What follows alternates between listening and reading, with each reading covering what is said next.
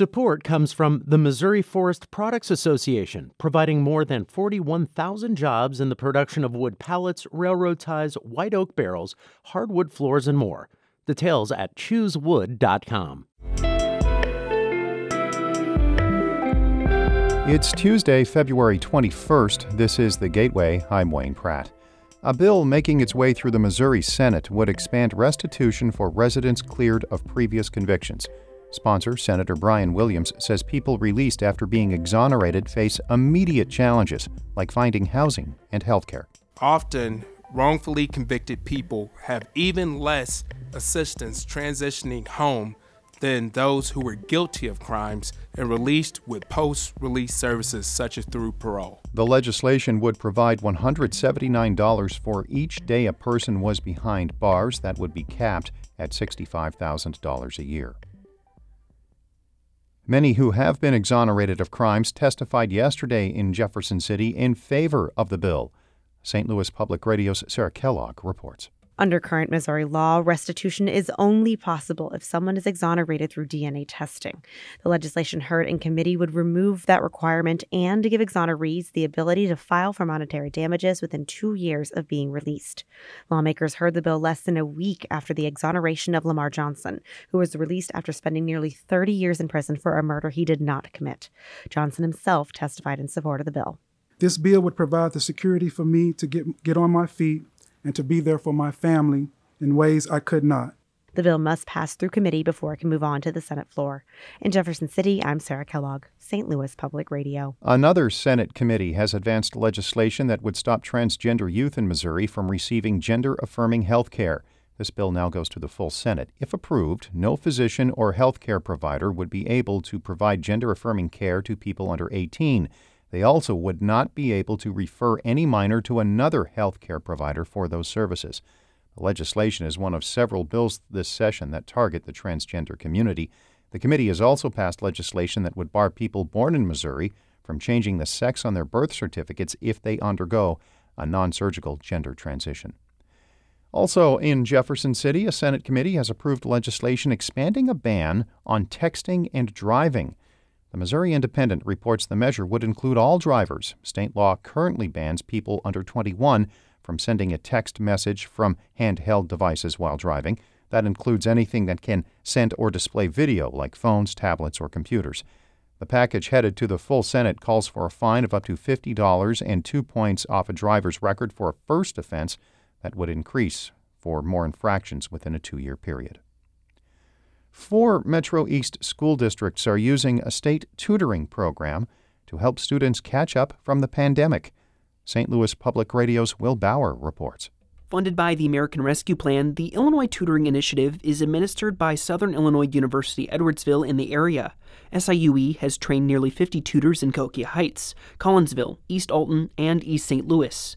The tutors come from various backgrounds college students, community members, or teachers.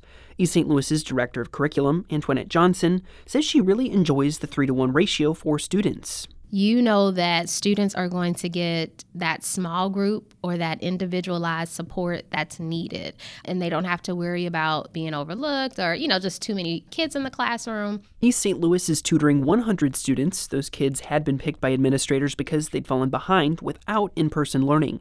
Johnson says the program is going well and they hope to continue it. In East St. Louis, I'm Will Bauer, St. Louis Public Radio. A study by Washington University researchers shows implicit bias training at many police departments is unlikely to reduce racial inequity.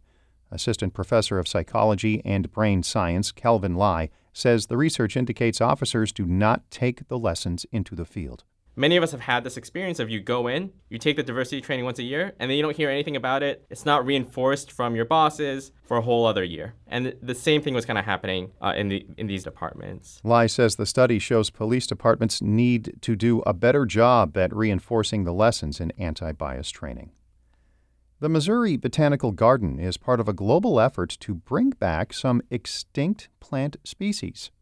St. Louis Public Radio's Mark Degon reports. The Botanical Garden has one of the world's largest collections of preserved plant species. Researchers in Japan asked garden managers and owners of other large collections to check which extinct plants might be brought back. The Botanical Garden's Jordan Teisher described his findings on St. Louis on the air. He says his team found seeds preserved by predecessors for four distinct plants. It's just kind of lucky that they happened to be in fruit and in seed at the time that these were collected. They probably didn't know they were going extinct. They definitely weren't thinking about, you know, 150 years later, let's see if we can sprout them. If they can get them to sprout, researchers hope to find clues about why the plants disappeared. I'm Mark Degon, St. Louis Public Radio.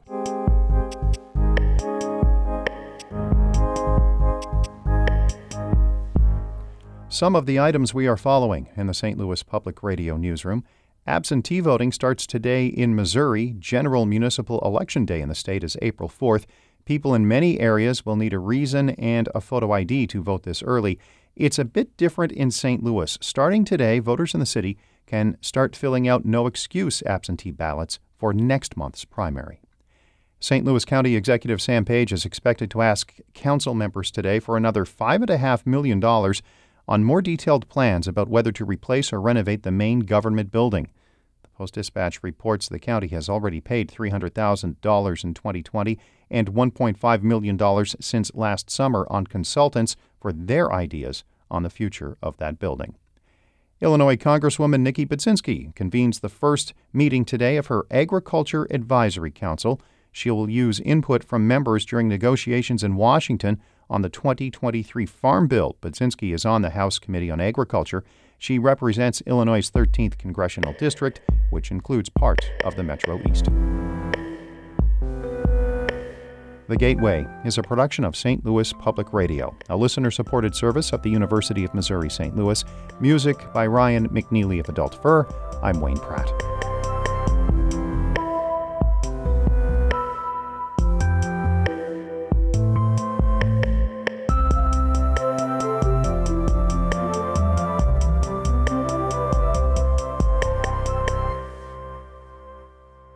Support comes from the Missouri Forest Products Association.